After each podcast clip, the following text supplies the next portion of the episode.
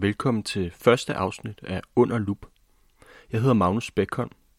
Den her serie omhandler alt det mørke og mystiske, som fascinerer os som mennesker. Det kan være true crime historier, konspirationsteorier, vandrehistorier og alt det midt imellem. Kort sagt alt det, som jeg selv interesserer mig for, og som jeg også tror fanger dig. Jeg har tidligere beskæftiget mig med true crime med et længere perspektiv.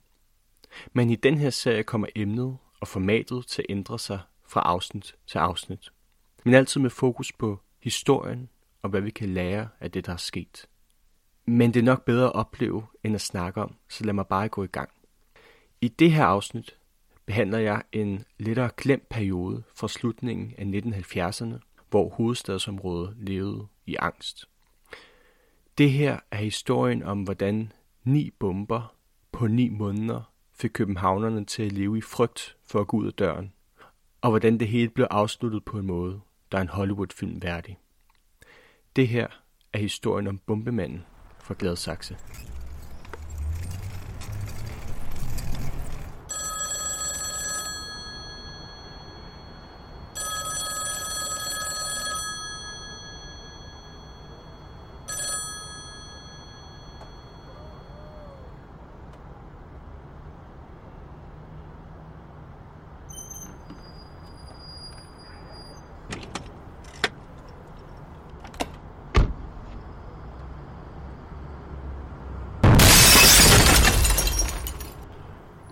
Starter med en telefonboks. Det her var en tid før mobiltelefoner, hvor man skulle bruge en telefonboks, når man var ude i det offentlige rum og skulle have fat på nogen. Det var ikke rigtig en ting mere, men jeg er gammel nok til at kunne huske, at de fandtes, og at de blev brugt, men også kun lige. Så selvom de føles som om, at det er et redskab fra en fjern fortid, er det egentlig ikke så gammelt. Men i slutningen af 70'erne var de overalt. Torsdag den 4. august 1977 kl. 6.35 om morgenen ankommer en medarbejder fra KTAS, som er noget af det, der senere hen bliver en del af TDC, til en af deres telefonbokse i Søborg. Ligesom hun plejer, skal hun tømme møntboksen for penge, men den her gang er ingenting, som det plejer. Da hun går hen til telefonboksen og åbner døren, lyder et rungende brag, der gør hende midlertidigt døv og bøjer hendes trommehænder. Hun vil være høreskadet for resten af sit liv. Inde i boksen er der nemlig en mindre bombe, der lige har eksploderet. Flere af ruderne er knuste, og vagrester fra boksen ligger i 10 meters omkreds. Det her er altså meget mere end blot drengestreger. Sagen vil ryste det danske samfund, og det her var blot begyndelsen på et ni måneders langt forløb af skræk og paranoia. Men hvem kan gerningsmanden være? Og hvorfor skulle man gøre sådan noget her? Et eller andet form for svar på det spørgsmål findes faktisk i telefonboksen. Gerningsmanden har nemlig efterladt sig et brev. I brevet står der, Bombe 1, serie 1. Et pænt job derovre på Bagsvær station, men for primitivt efter min smag. Min bombe er mere raffineret. Brevet var underskrevet med et omvendt syvtal, og der var et PS. Der er ingen fingeraftryk på dette papir. Spar jeres energi. Jobbet på Bagsvær station, som der blev henvist til, var et bombeangreb kun lidt over et døgn tidligere. En gruppe drenge havde ved hjælp af en gasflaske ødelagt trappebygningen på stationen, flere toiletter og lavet huller i taget.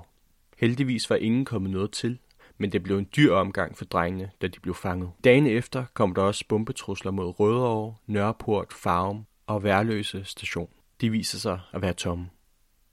Samtidig blev en restaurant på Christianshavn bombet, og skaderne kom op over en halv million kroner i datidens penge. Alle sammen ting, der formentlig er blevet inspireret af den her bombe i bagsvær. Men den mest omkostningsrige konsekvens ser vi hovedet af her i Gladsaxe, hvor man hurtigt kan konkludere, at den her bombe er anderledes end de andre. Det her er i hvert fald ikke kun drengestreger. Det her er mere kompliceret. Den korte tid mellem de to bumpninger og brevet betyder, at det her må have været et impulsivt angreb på telefonboksen, men samtidig også nogen, som havde en del viden om det at lave bomber, hvis gerningsmanden altså kunne gøre det på så kort tid, eller måske ovenikøbet have haft bomberne liggende klar. Brevet giver også anledning til flere spørgsmål. Hvad betyder det her omvendte syvtal og den mystiske overskrift Bombe 1, serie 1? Hvad betyder det? Skal det forstås som en trussel, at der er flere bomber i vente? Bombeangrebet bliver selvfølgelig forsidestof i medierne, og politiet får en del henvendelser fra folk, der mener at vide, hvem gerningsmanden er. Godt nok hjulpet på vej af den dusør på 5.000 kroner, som politiet udløver for oplysninger omkring sagen. Det skulle dog hurtigt vise sig at lede til problemer. Den 11. august, altså præcis en uge efter det første bombeangreb, står en 35-årig mand op og gør sig klar.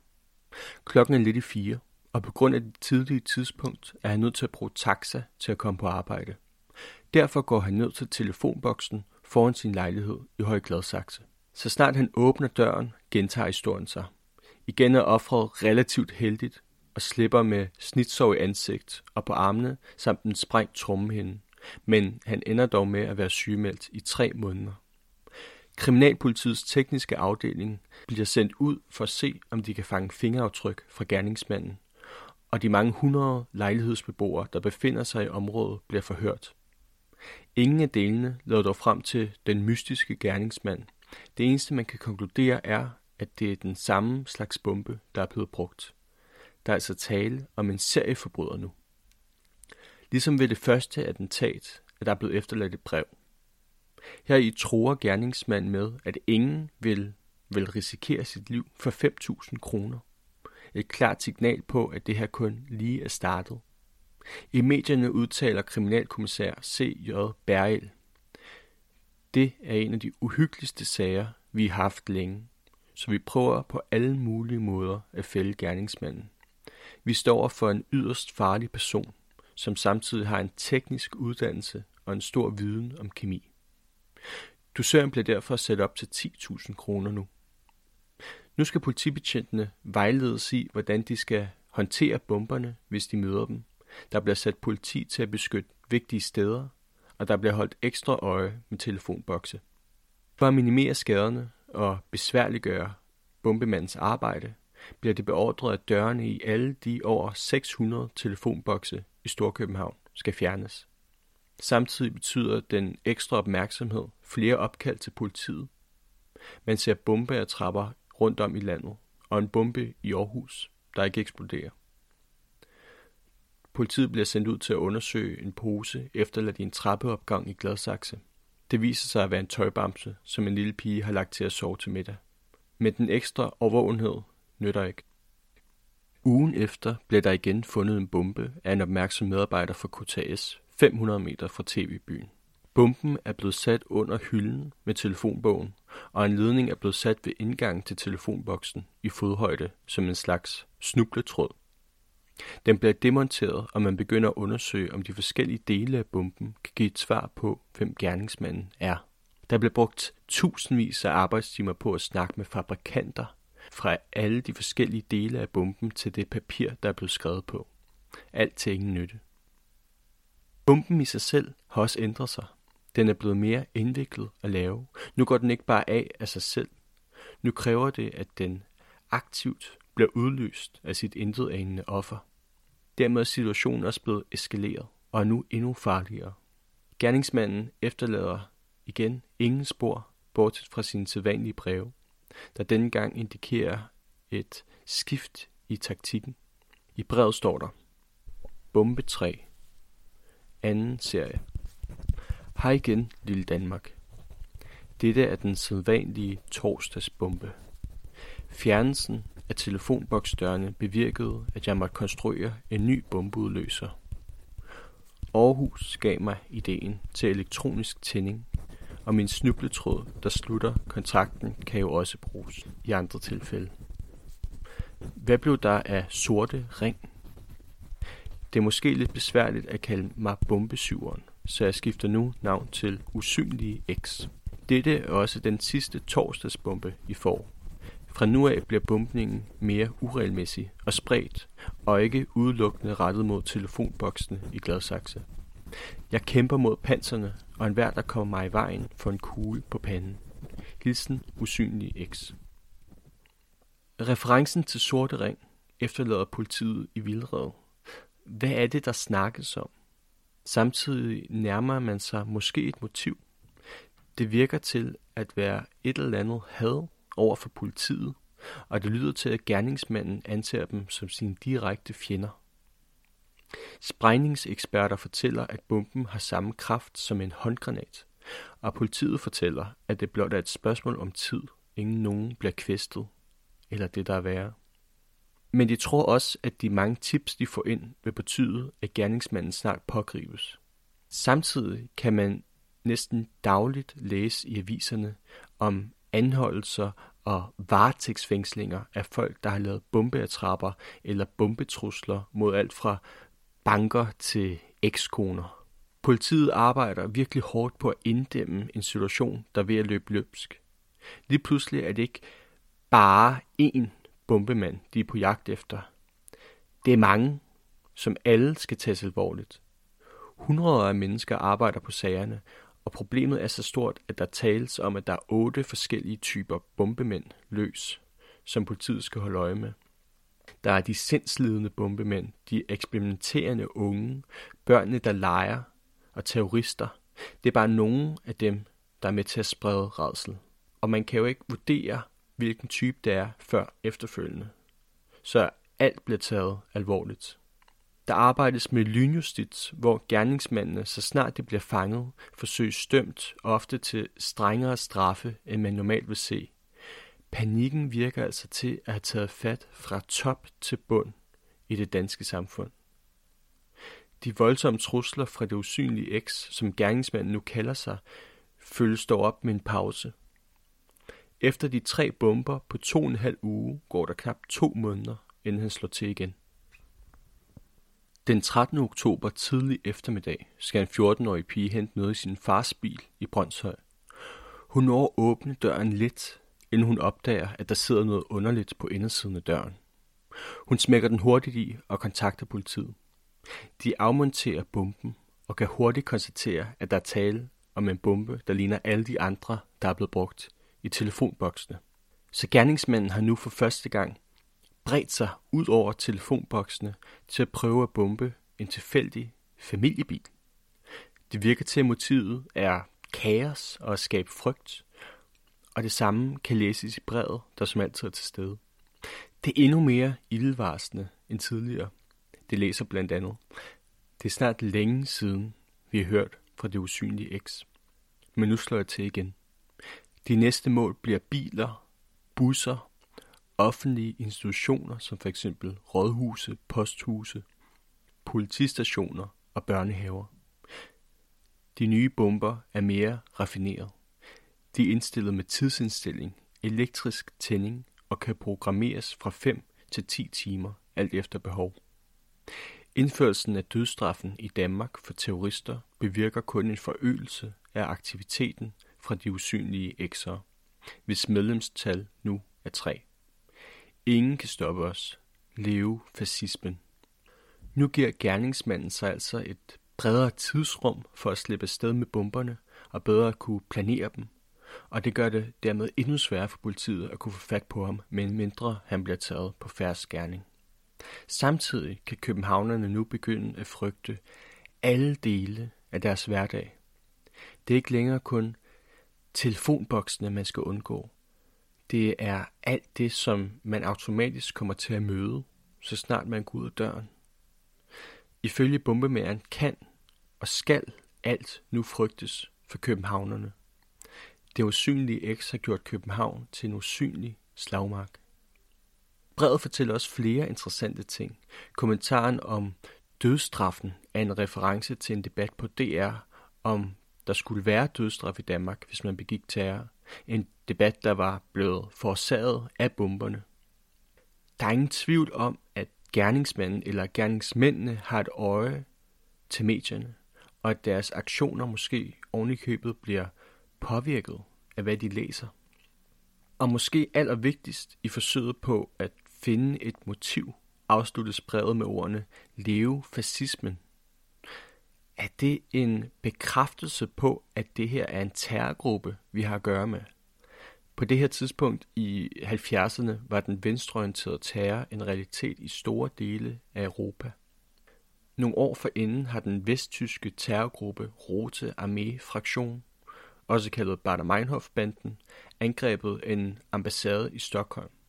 Og i efteråret 1977, som vi nu befinder os i, har banden sammen med andre grupper terroriseret Tyskland.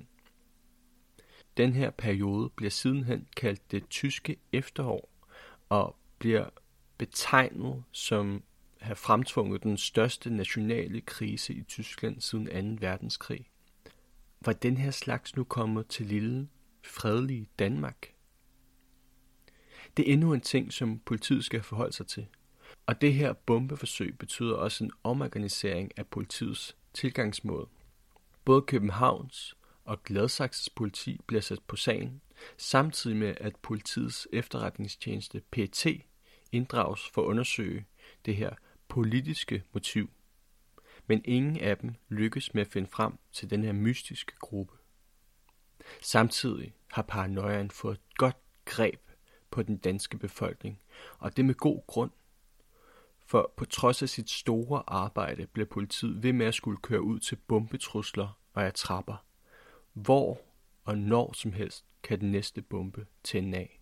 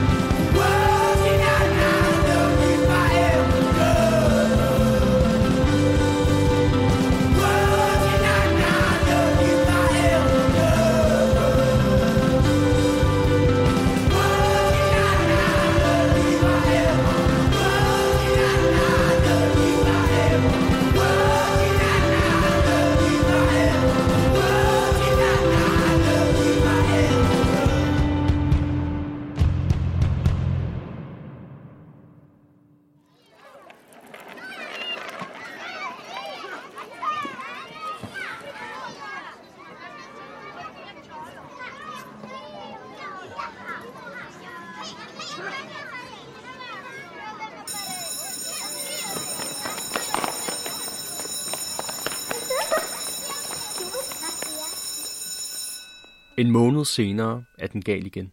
Klokken 9 om morgenen den 11. november bliver der fundet en bombe i en skolegård i Gladsaxe, få meter fra skolens indgang. På grund af de mange bombeatrapper, der begyndte at dukke op i området, er man usikker på, om det er den ægte vare. Der er heller ikke noget brev at finde den her gang, men når bombeteknikerne dukker op, er de ikke i tvivl. En elev har fundet bomben og fortalt det videre til en lærer. Det viser sig, at man har undgået en katastrofe. Bomben har været livsfarlig i en afstand på 20 meter.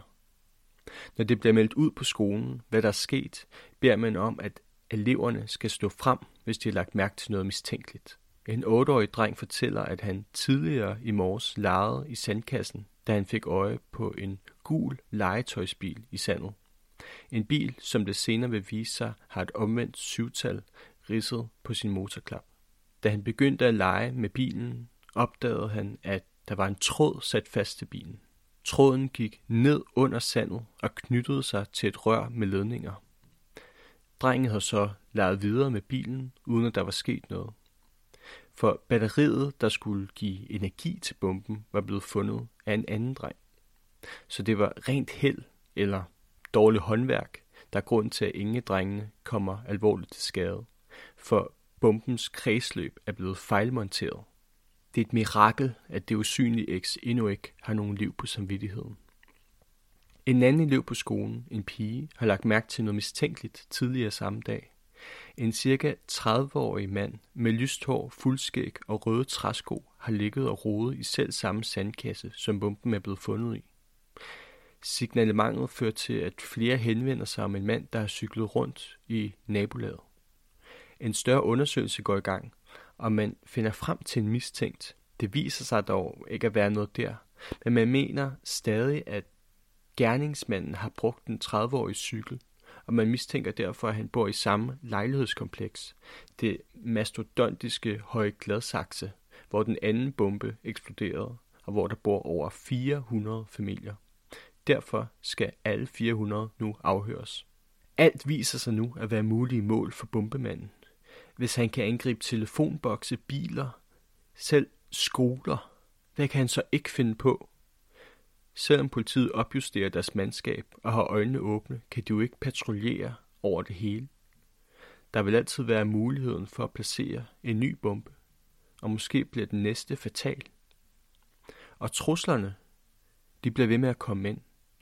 I timerne efter bomben i skolegården blev der kaldt trusler ind mod fire skoler i København fra folk, der fortæller, at de er den berømte bombemand.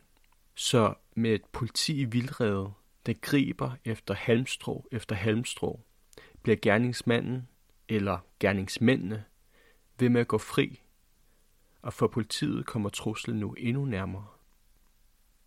Den 6. bombe sprænger kl. halv seks om morgenen den første dag i december på Tomgårdsvej i Nordvest over for den gamle politistation. Prøver bombemanden at sende et signal. Ingen har set noget til, hvordan en madkasse svøbt i en plastikpose er blevet placeret der timer forinden. Bomben er blevet lavet på sådan en måde, at den ikke vil kunne demonteres. Den har haft batterier fastsat, og når de løb tør for en vis mængde strøm, så vil bomben gå af.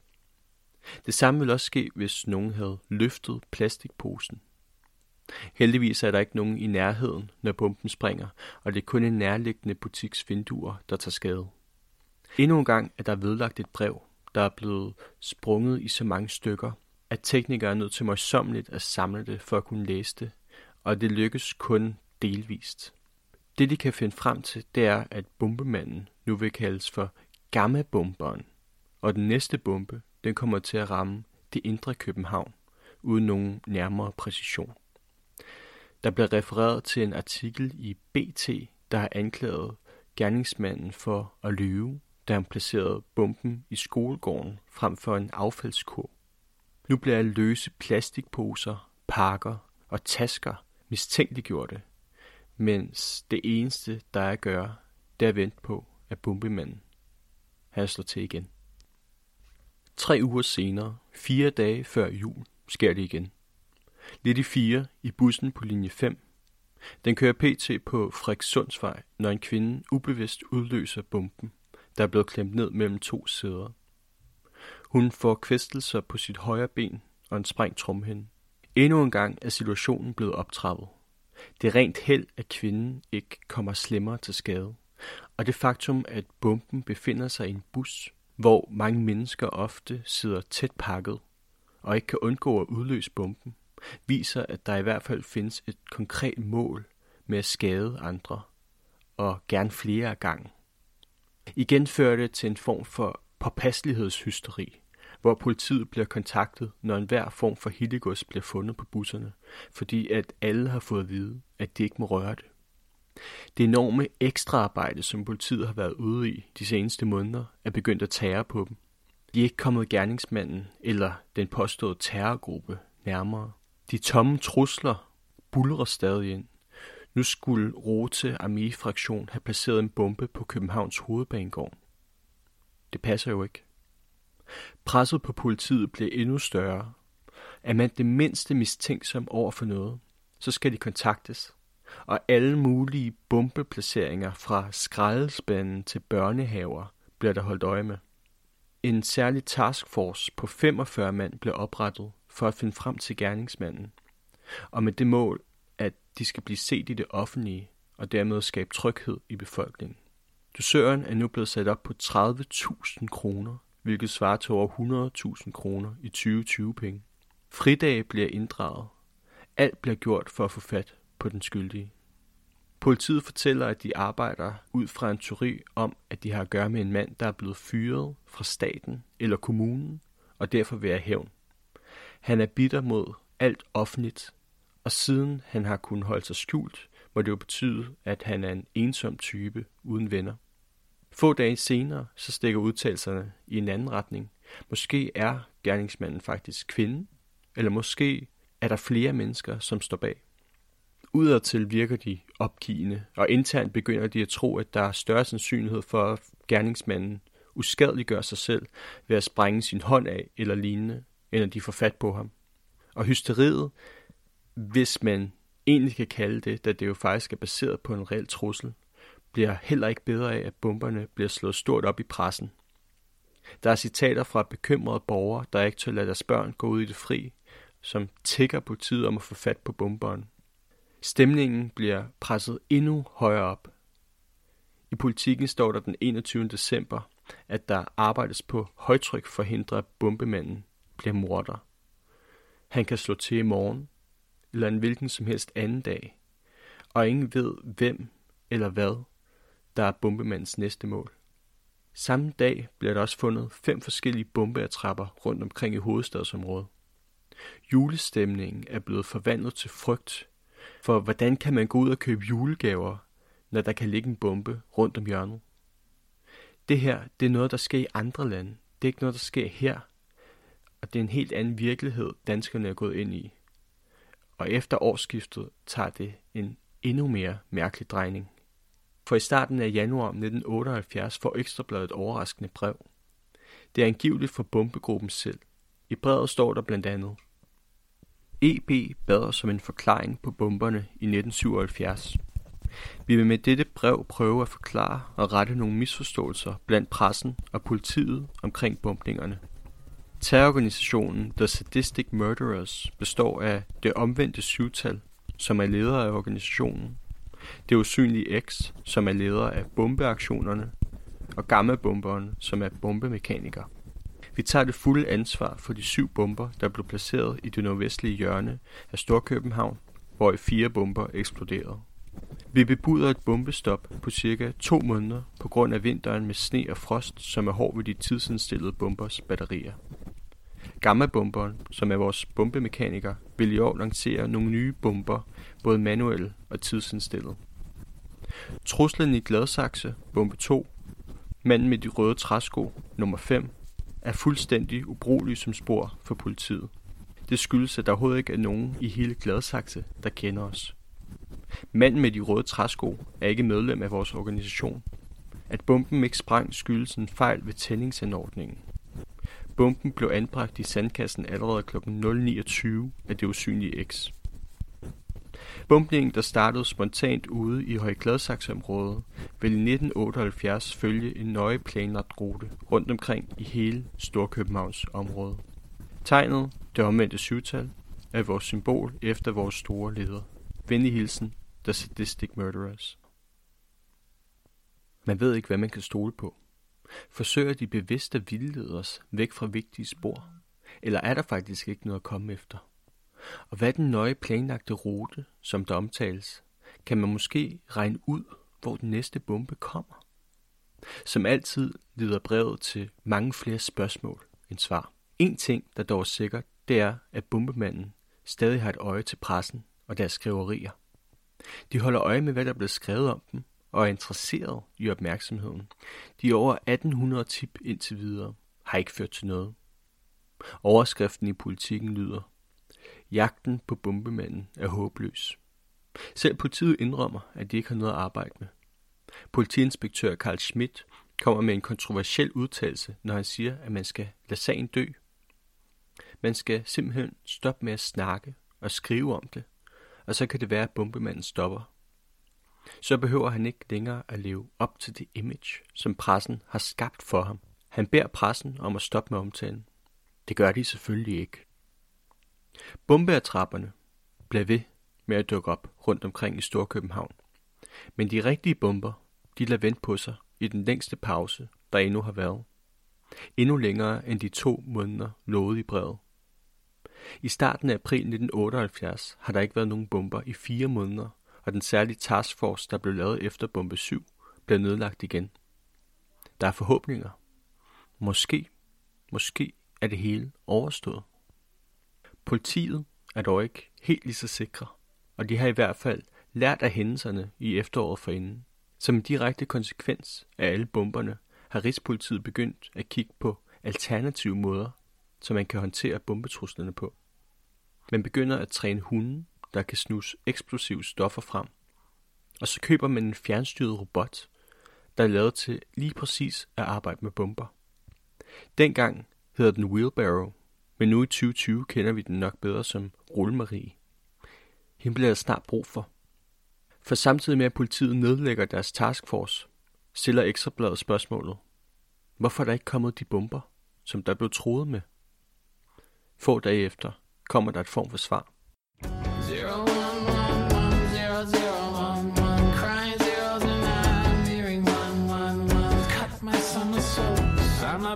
Backflip oh, poor summer summer poor poor summer kiss me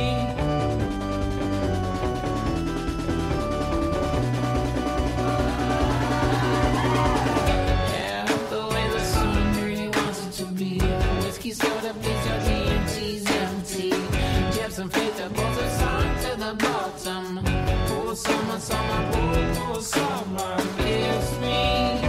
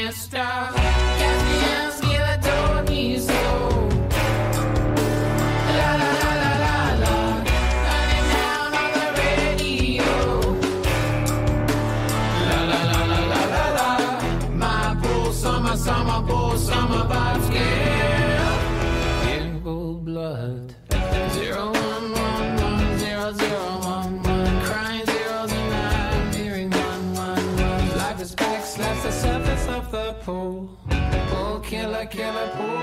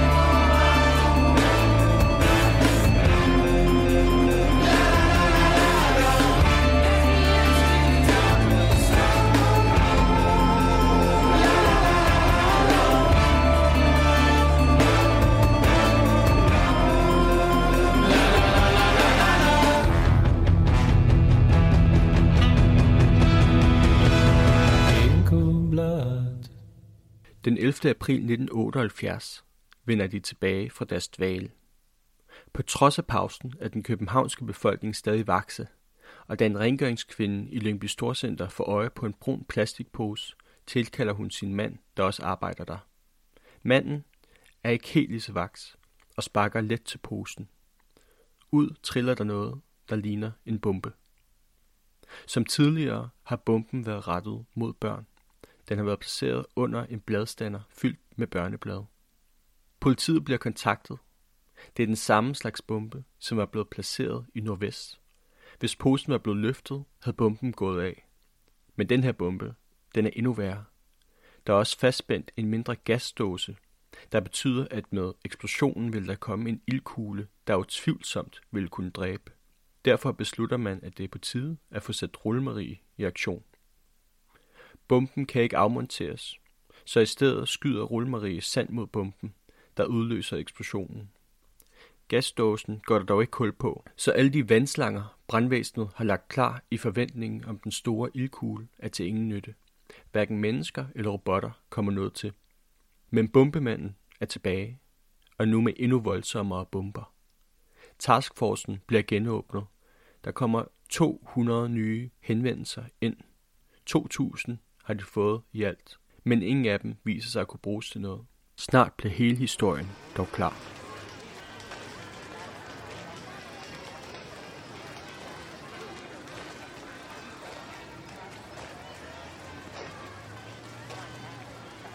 Nu er vi fremme ved den 9. og heldigvis sidste bombe. Det er 1. maj 1978.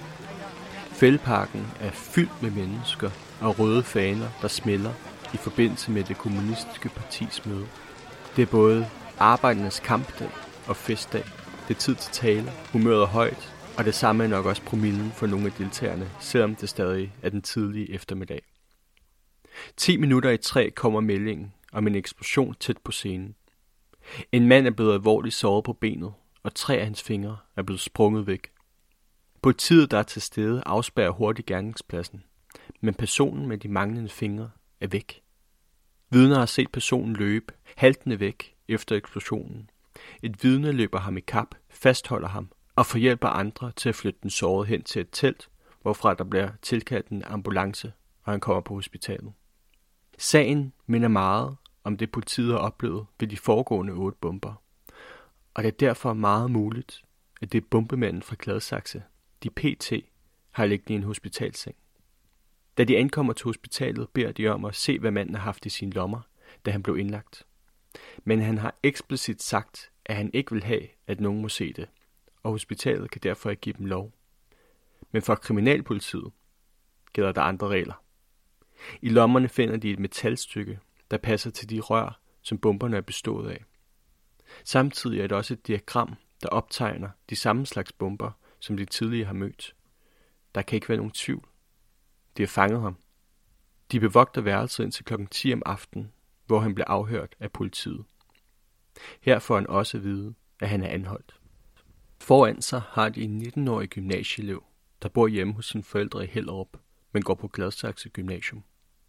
Han nægter at være den berømte bombemand, men indrømmer, at han har placeret bomben den 1. maj.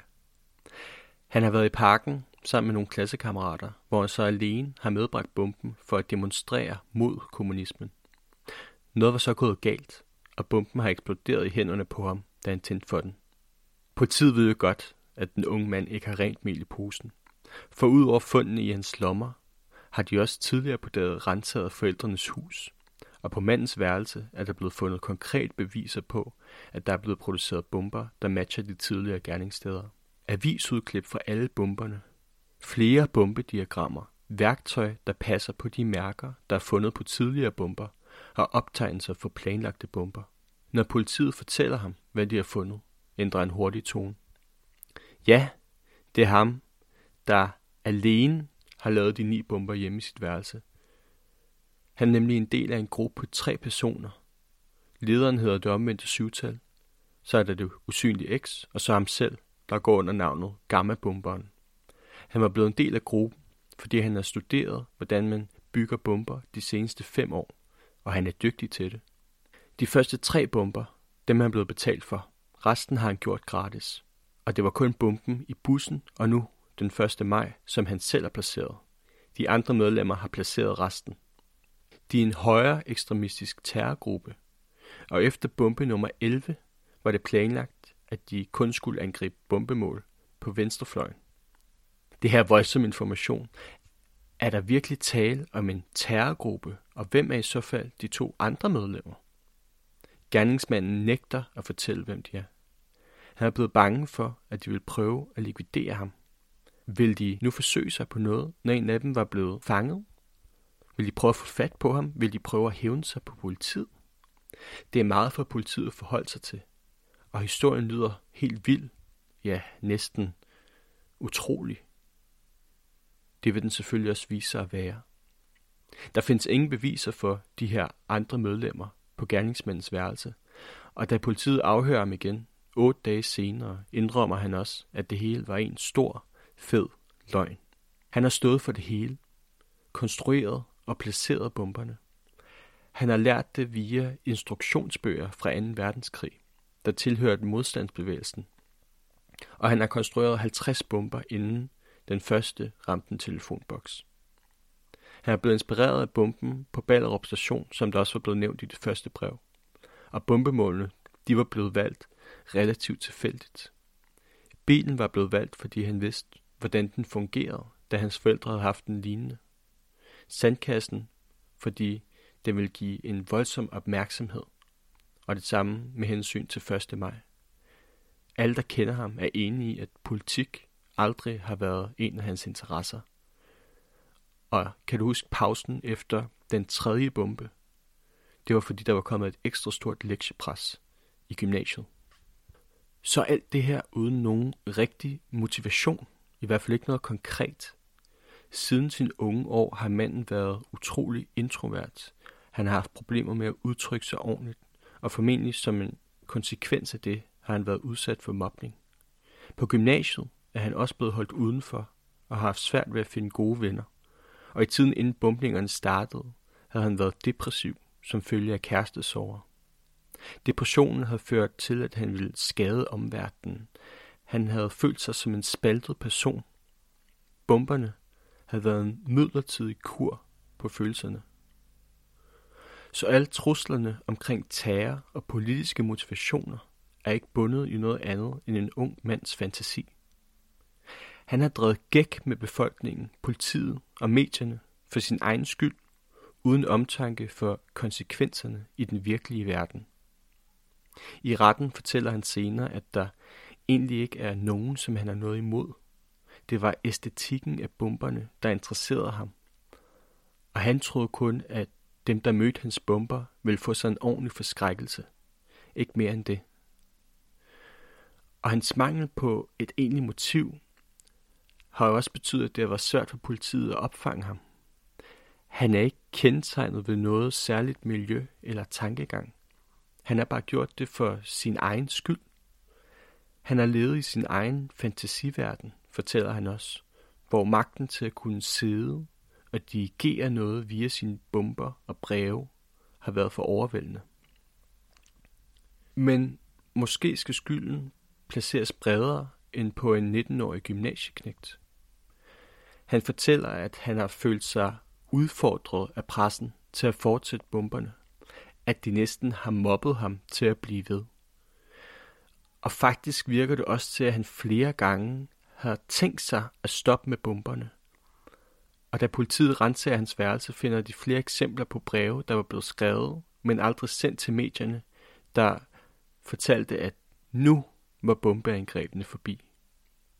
Så via deres dækning har medierne til dels selv skabt monstret. Og den voldsomme ros af endorfiner, det har været at se sine gerninger på forsiden af alle landets aviser, har været for stor en fristelse for den 19-årige. Spektaklet har båret ham, hele tiden i et forsøg på at overgå den forrige aktion og mærke en hel nations interesse. Og man kan også se det direkte i brevene og gerningerne, i brevene, der refererede debatten på DR og BT's kommentar, brevet til Ekstrabladet og bomben i april lige efter, hvad han ville betegne som en provokation fra samme medies side. Og selv efter sagen bliver medierne ved med at offentliggøre hans families private oplysninger. Under retssagen fortæller han, at han placerede bomben i bussen, da bladet havde skrevet, at han ikke havde holdt sit løfte om, at busser ville blive ramt. Og bomben i Lyngby var efter han havde læst, at politiet havde indstillet efterforskningen. Han ville ikke blive glemt. Bombemanden blev fanget af sin egen myte, og det var også grund til, at han i sidste ende blev fanget af politiet. Det viser sig også, at gerningsmanden måske ikke var helt så umulig at fange, som politiet havde fortalt. Faktisk havde de allerede i august, efter den tredje bombe, afhørt den unge mand og været hjemme og renset hans hus, dog uden at finde noget. Der var nemlig kommet et tip ind fra to brødre, som tidligere havde købt bomber af manden til 25 kroner stykket. Det havde deres mor sat en stopper for, og da bomberne så var begyndt at dukke op, havde hun sendt sine sønner ned til politiet. Brødrene ender så også med at dele dusøren på 30.000 kroner, sammen med de mennesker, der pågreb den 19-årige, da han prøvede at løbe væk den 1. maj.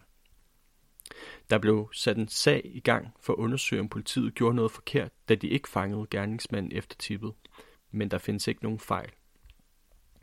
Når han et par måneder senere bliver mentalt undersøgt, er resultatet klart. Gerningsmanden er ikke psykisk syg. Han er en psykisk afviger, men han er velbegavet og skal derfor have en almindelig fængselsstraf. Men det anbefales også, at han starter på en anstalt, så han kan få den hjælp, han behøver. Nu tænker du sikkert, ni bomber på ni måneder, utallige mandskabsressourcer inden for både politiet, hæren, PET, han spredt frygt og advarsel i Storkøbenhavn, troede med terror osv. Det bliver en hård straf. Så tænker du forkert. For i marts 1979 falder dommen. Den berømte og berygtede bombemand fra Gladsaxe, det omvendte syvtal, gammebomberen, det mystiske X, blev dømt til fem års fængsel. To og et halvt år efter, i september 1981, blev han løsladt. Han uddanner sig til kemiingeniør, stifter familie og er en lovlydig borger og en fri mand indtil sin tidlige død i 1997 som 38-årig. Og hvad så med telefonboksene, tænker du sikkert. De findes jo selvfølgelig ikke mere. Efter dørene var blevet fjernet, opgav man at sætte dem på igen. De var ikke blevet katalogiseret ordentligt. I 1980 havde man en konkurrence om, at nogen skulle skabe en ny, sikker og gennemsigtig telefonboks. Den var der så mange, der ikke kunne lide, og det førte til lidt af en skandale blandt flere ministre, borgmestre og advokater. Så den blev ændret igen i 1992. De blev stående i 26 år, indtil 2018, hvor den sidste telefonboks i Danmark blev fjernet fra Lille Torv i Aarhus. Telefonboksene nåede at stå i Danmark i 120 år. Bombemanden, han nåede at have Storkøbenhavn i 9 måneder. Men de vil for evigt være forbundet i Danmarks historie. Hvis du synes, den her historie var interessant, vil jeg anbefale Frederik Strands bog Jagten på morderne stopper aldrig. Der kan man også se billeder af bomberne og nogle af gerningsstederne. Nogle af detaljerne er ikke altid helt præcise, men det er spændende læsning alligevel. Det samme gør sig gældende med Nordisk Kriminalreportages jubilæumsudgave, der dækker 1970-1989. Den er nok lidt svær at købe, men de har den helt sikkert på biblioteket. Den er god, hvis man gerne vil læse om, hvordan politiet arbejdede på bombemandssagen, men også andre interessante kriminalsager. I næste uges afsnit er temaet konspirationsteorier. Jeg håber, at du vil lytte med.